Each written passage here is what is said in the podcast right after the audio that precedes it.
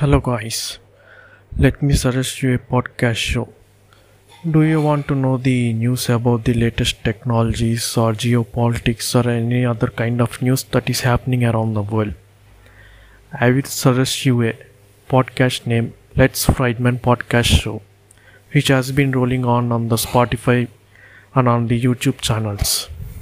Well, I have hesitated about listening about the Lex Fridman podcast show because he is involved in with the interviews with the controversial persons and some other kind of geopolitic theories which is circulating around the world. But after knowing the depth of the interview with these people, I came to know that there is so much knowledge that we have to gain through this podcast show.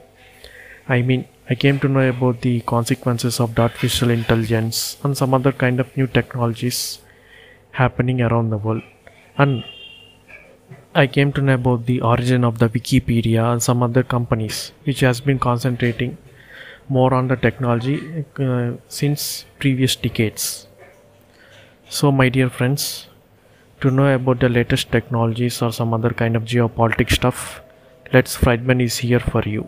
I will share the YouTube channel link in the description below.